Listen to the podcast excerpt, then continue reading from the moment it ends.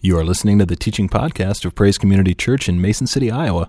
For more information about our church, please visit praisecc.org. Well, these last few weeks we've been looking at a very, very familiar story uh, from the Old Testament.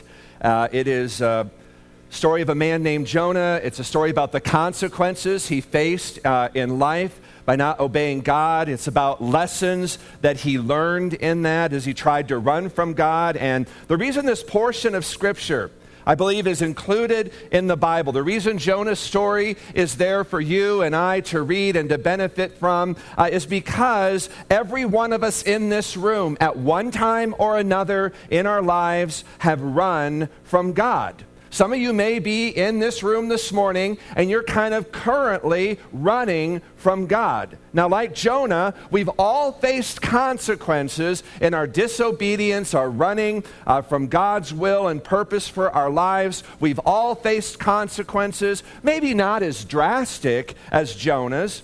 And hopefully, in that, we have learned some very important life lessons. Jonah's attempt to run from God teaches us that while you can run from God, you can never outrun him. Two weeks ago, we looked at Jonah chapter 1 and we talked about the four steps that Jonah took. And incidentally, they are the same four steps we take when we are running from God. Last Sunday, we focused on Jonah's time inside the belly of the fish and what Jonah discovered, the insights he gained uh, as he discovers God's heart and God's attitude towards those who run. And if you've got your outline this morning, you'll see the first two are there. We talked about those last week. The first one is Jonah discovered that God hears the prayer of the runner. Secondly, Jonah discovered that salvation comes from the Lord. And that's kind of where we left off last week, so I want to pick up there this morning. And I want to just talk about that third step, the third thing that Jonah discovered about God's heart, God's attitude towards those who are running from Him is God is a God of second chances. Again, listen to these words from Jonah chapter 2, verse 10. If you've got your Bibles with you this morning, encourage you to open up there. Then the Lord ordered the fish to spit up Jonah on the beach, and it did. Then the Lord spoke to Jonah a second time Get up and go to the great city of Nineveh and deliver the message of judgment I have given you. This time, as opposed to the first time, this time, Jonah obeyed the Lord's command and went to Nineveh. Now, let me tell you some good news. All the sin, all the junk, all of the garbage, all of the decisions, all of the consequences in your life, do you realize that God can use all of that? God can leverage all of that for good if you'll just simply let Him? Paul says this in Romans 8:28 and he says, "And we know or some translations, we are confident that God causes everything. Do you realize that word everything encompasses everything? The good, the bad, the wanted, the unwanted, the things you've done, the things others have done to you. It doesn't matter what that is. Everything that has happened to you the Bible says God will work all that together for good. And here's the qualifier, okay? God will take all of those things, everything in your life, He'll work it together for good to those who love Him. That's the qualifier. And those who are called according to His purpose for them. When you love God and when you are living the purpose that God has called you for, God will take all of the garbage, all of the junk, all the mistakes, all of your failures, all of your rebellions. God will take all of that, and as only God can do, He'll work all of that together for your good. Nothing is wasted with God. God's not through with you, and regardless of the mess you've made, nothing is beyond God's power to heal and to redeem. no matter the hole you've dug for yourself, no matter how deep you've dug that hole, nothing is beyond God's ability to take it all and to turn it for good. You say, Well, Pastor, you don't know how far I've drifted. You don't know how far I've fallen. Oh, Pastor, you don't realize the hole I have dug for myself. And you're right, maybe I don't. Do you know that the good news of the Old Testament, the New Testament, is this you can drift, but you cannot drift you can fall, but you cannot fall outside the boundaries of God's grace and mercy. You can dig a hole, but you'll never dig it deep enough to get outside of God's boundaries of grace and mercy for your life. Well, Pastor, how do you know that? Did you know that all of the Bible characters were runners?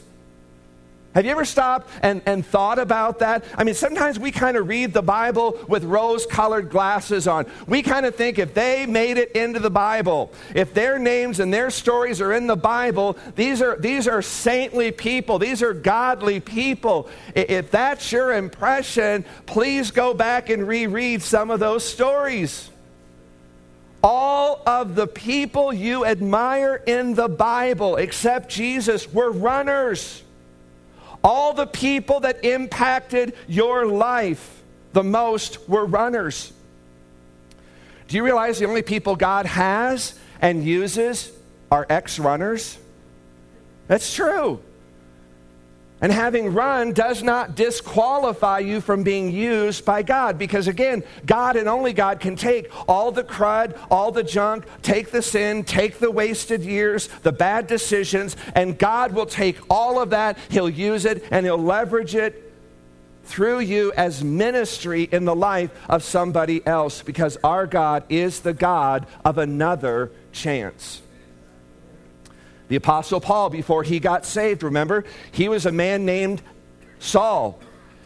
And he was a man who threw Christians in prison. And yet, look at what God was able to do with him. He got to write half of the New Testament. King David sins with Bathsheba, tries to cover it up by having her husband murdered.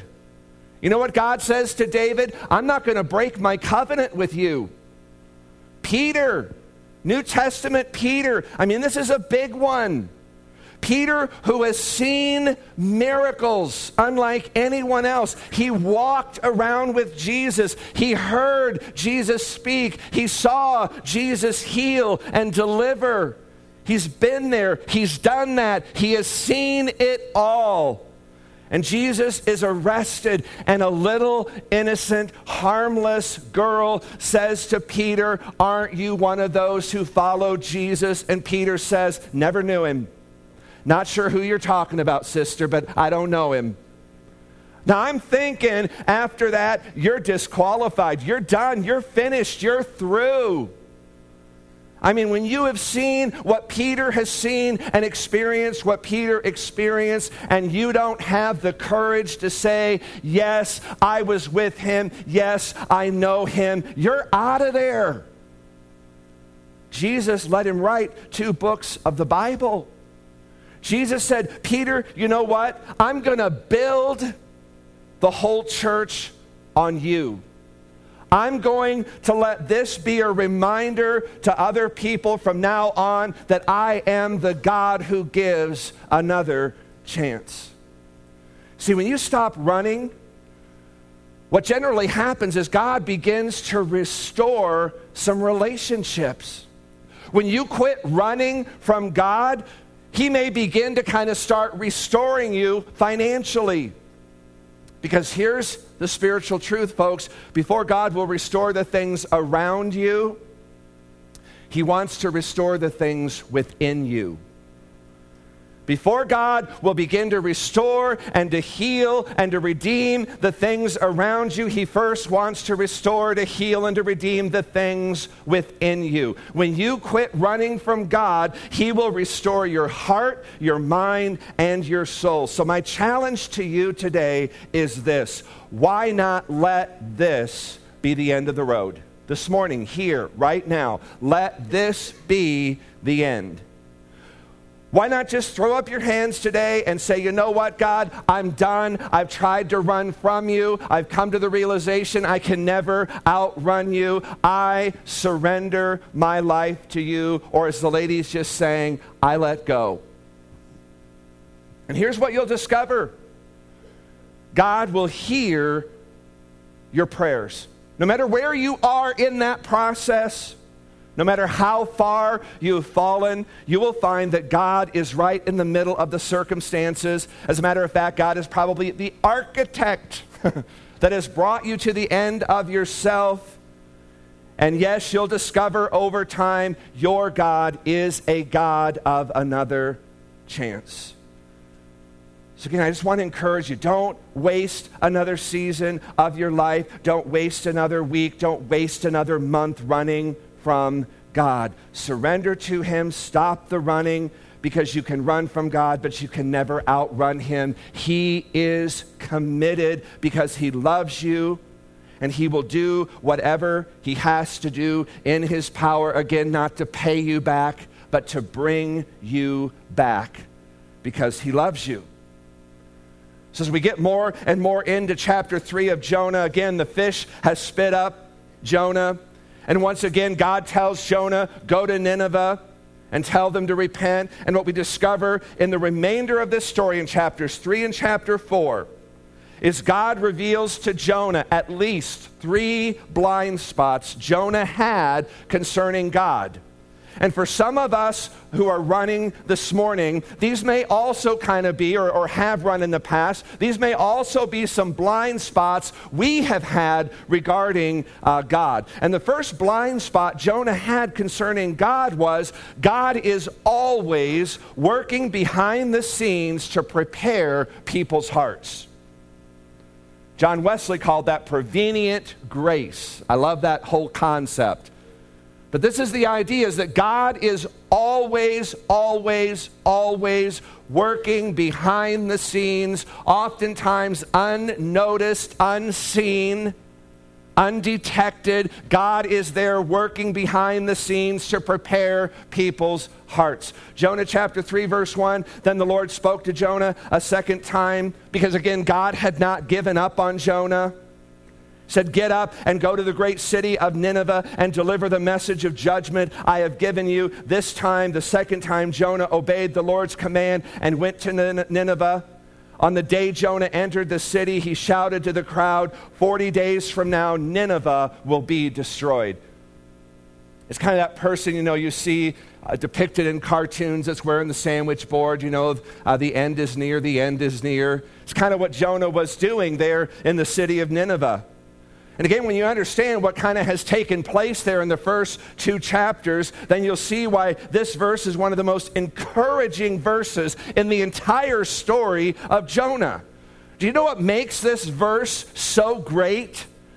That phrase, a second time. Now, I know normally the word second is not always a very good word. No one wants to be in second place. No one likes to be told to wait a second because when you're told to wait a second, you never just wait a second, right? No one wants to train for four years to go to the Olympics to finish in second place, right? So, second's not always that great of a term or an idea. But here, the phrase a second time, it is so sweet and so awesome. Here is the message in that one phrase when you are ready to quit running, God has a second, third, fourth, fifth, whatever chance you need, God has another chance waiting for you. So Jonah goes into the city and he begins to shout, The end is near, the end is near. In 40 days, God is going to judge the nation. And this is the amazing thing in chapter 3, verse 5. Listen to this. the people of Nineveh believed God's message. Ha! Now you read that and you're tempted to think, seriously? No way did that happen. A stranger walks into town, and again, scholars estimate there were probably about 600,000 people in this city of Nineveh. A stranger walks into town, and he just declares the end is near, and everybody repents. I'm sure Jonah was in shock because he's probably thinking, this was way too easy. And let's be honest, from a human perspective, this whole thing looks absolutely ridiculous. How could one man, claiming to be God's prophet, in a very hostile city, where people would line up for the privilege of hanging you from the highest tree, confront thousands and thousands of people with a message of God's judgment. Now, keep in mind one very important thing the result was not Jonah's problem. God wants us to obey Him when He calls us and tells us where to go, and we have to leave the result of that obedience to Him. You can do that when you simply remember one thing I mentioned a couple of weeks ago disobedience brings burdens, obedience brings blessings. Well, as we read history, we kind of discover that there were some things happening in that region of the world at that time that very well may have set the Ninevites up for Jonah's arrival. Remember, again, our main point here God is always, always, always working behind the scenes to prepare people's hearts. So let's go back and look at history for just a moment. First, Within a five year period, there were two major, I'm talking major plagues that ripped through this part of the world and killed thousands and thousands of people.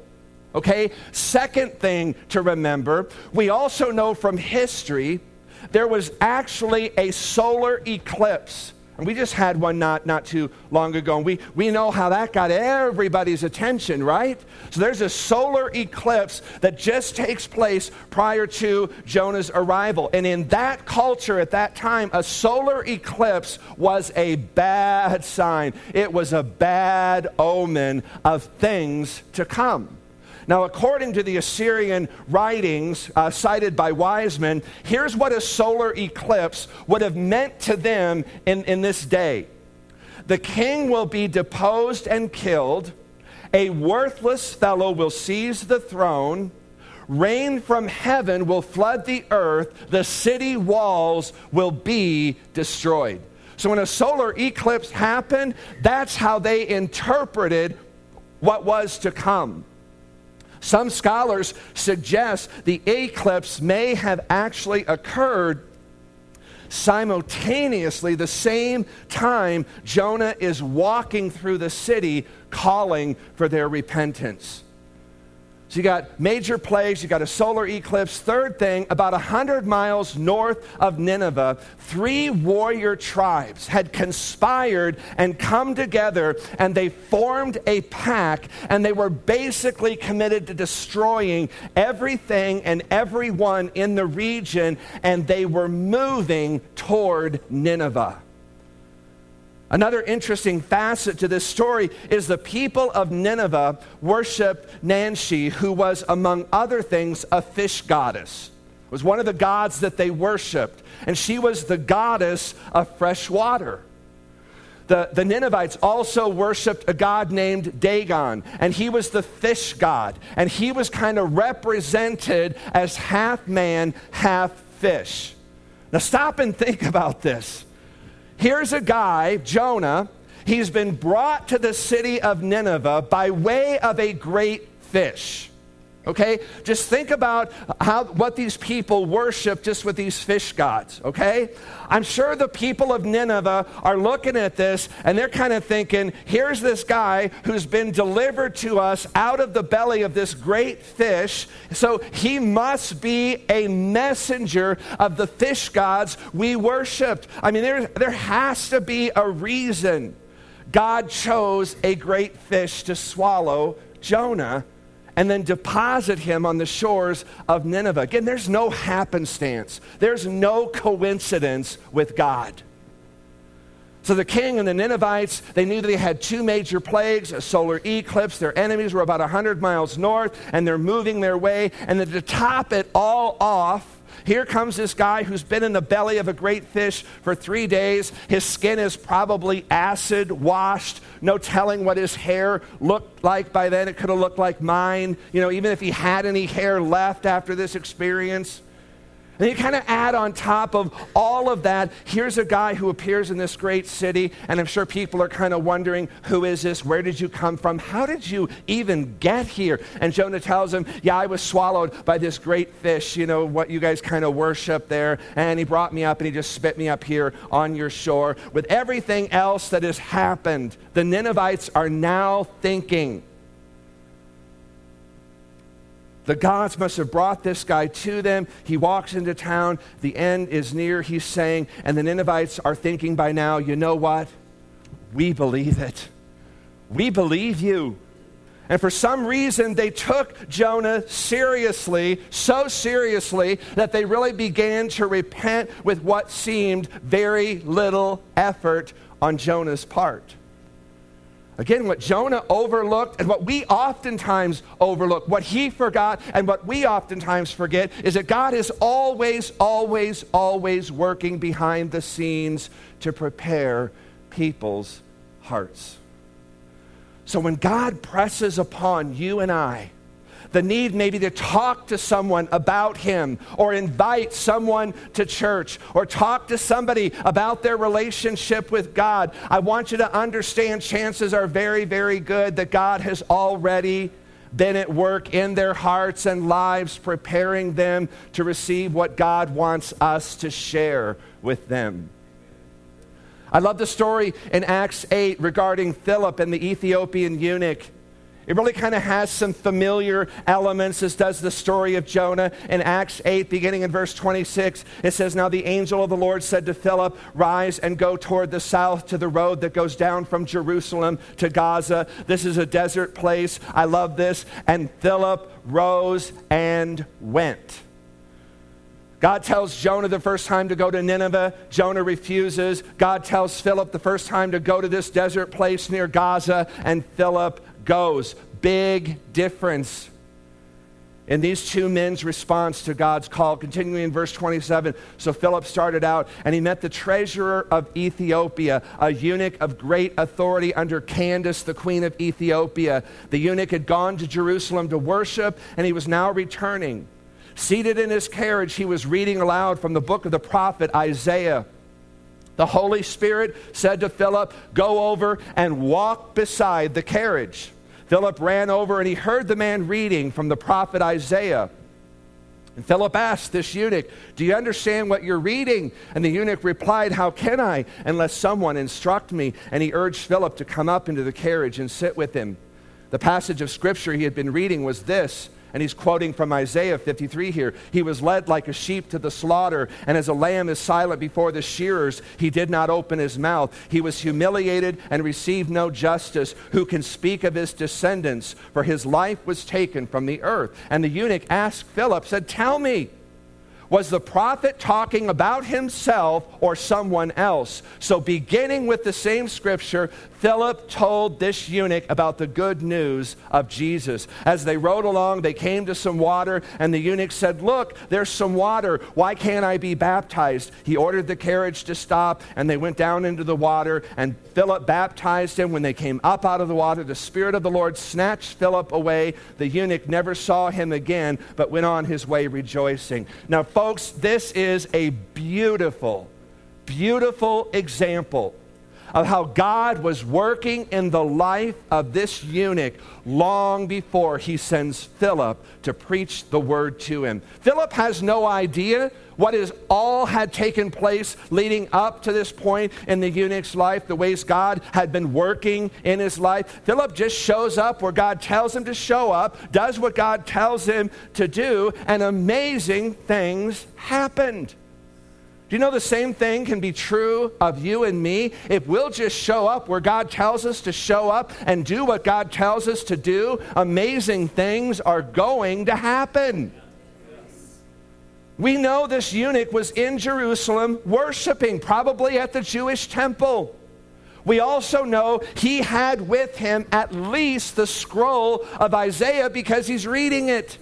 So we know he's had some openness, he's had some desire towards spiritual things. So we see God has already been at work in the heart and the life of this eunuch long before he calls Philip to go and witness to him, which eventually results in the eunuch becoming a Christian and then being baptized. My point is simply this, folks.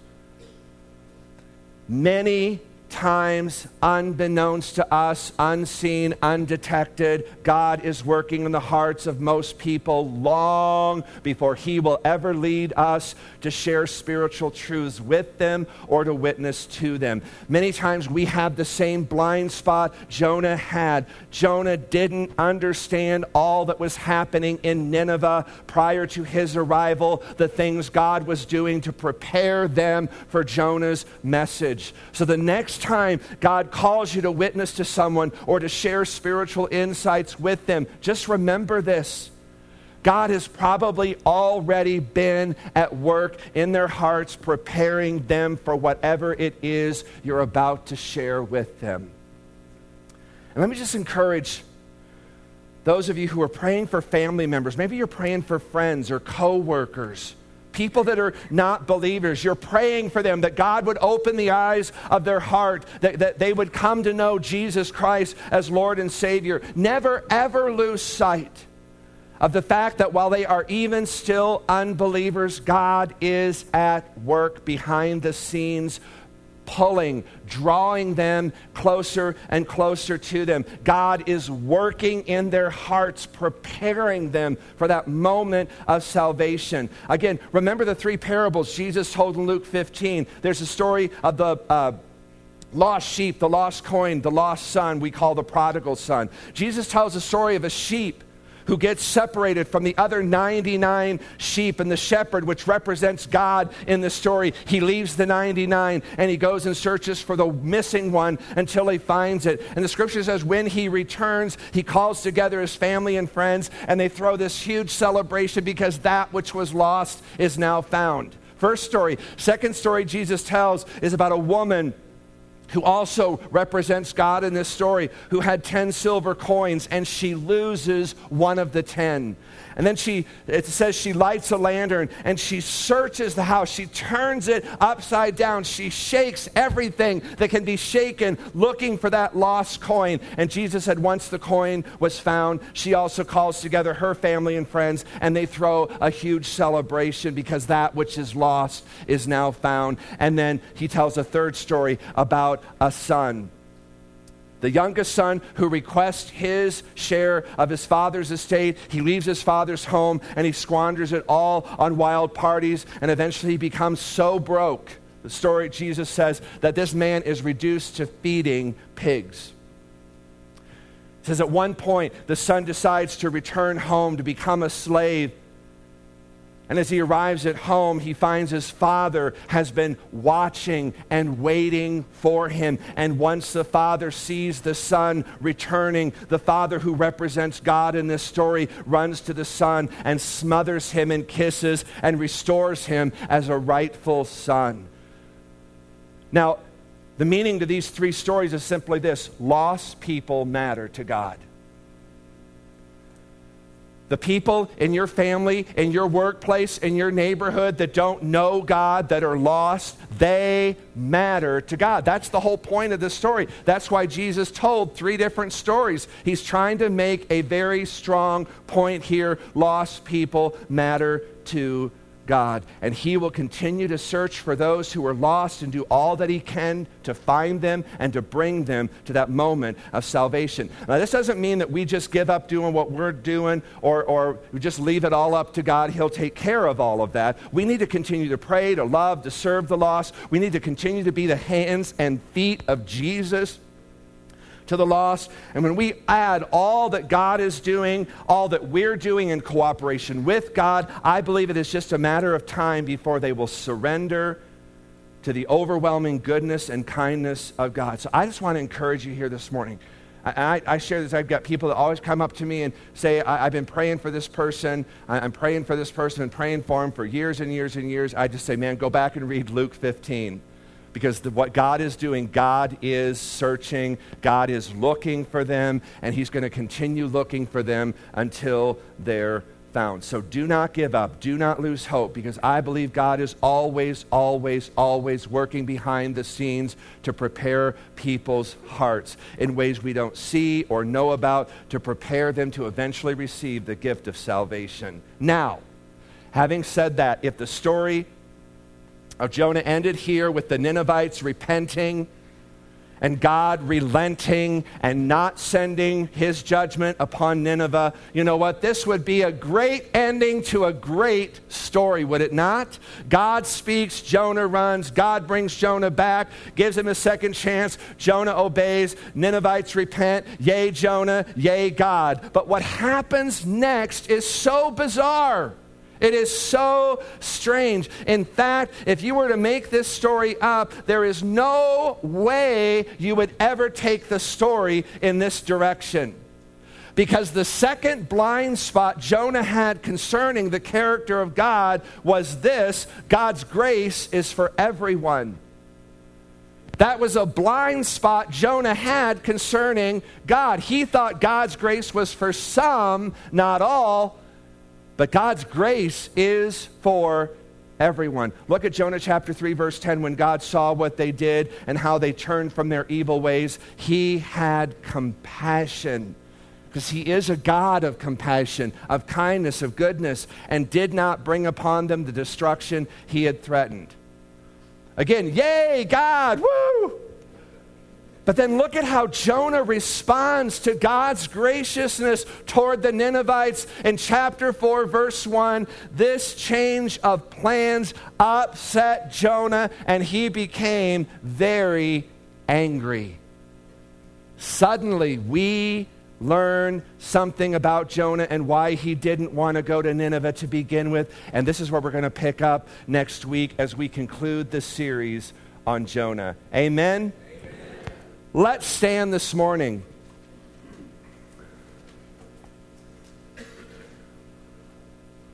I'm just curious in here this morning how many of you are praying for people that don't know Jesus?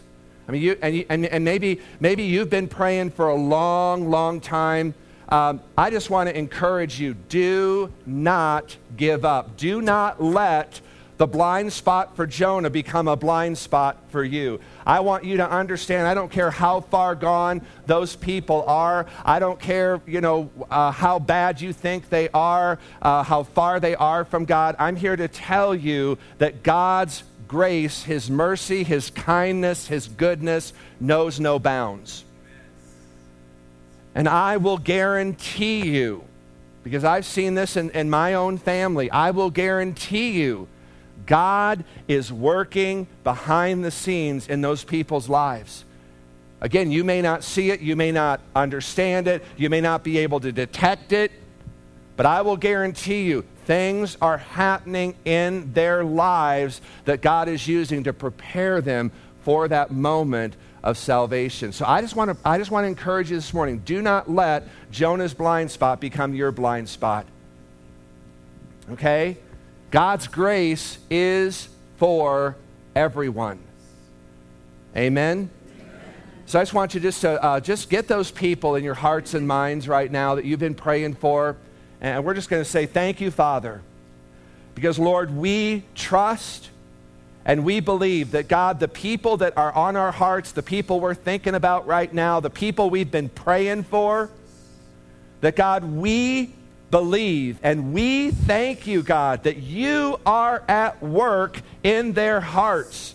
That, God, you're working in, in, in maybe unseen and mysterious ways. God, you're using circumstances of their own. You're using circumstances that may not have anything to do with them. But God, you're using all these things to work it all together for good, for their salvation. So, Father, I just pray, Lord, that you would encourage our hearts this morning for those that we are praying and hoping for salvation. God, we thank you, Father, that you are at work behind the scenes, preparing them for that moment, that day of salvation. And so, Father, we just again, we thank you. We look to you.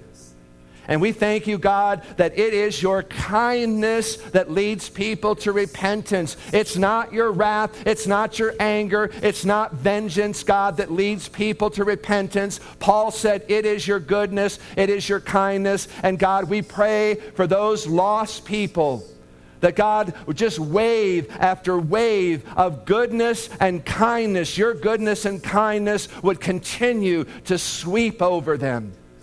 That God, you would continue to open the eyes of their heart, continue to make their hearts tender towards you, God. Just continue to break up that hard ground in their heart, God. Make that ground ready, make it pliable for the seeds of your word, God. And we thank you for that, Lord. We're not going to lose heart. We're not going to lose sight. We're not going to become discouraged. We're going to be encouraged because we know that you are at work. We know you'll use all things and work them together for good. So, Father, we just thank you, Lord, for your persistence. We thank you, God, that you never give up. Father, we again thank you for your goodness and your kindness, your mercy, your grace, all that you are is eternal, it is endless. And we thank you for that, Lord, the ways that you have showered that upon us. And God, just continue to shower that upon those that don't know you, Father. And we thank you for all of this. In Jesus' name we pray. Amen. Thanks for listening. For more information about Praise Community Church, including gathering times and events, please visit us at praisecc.org.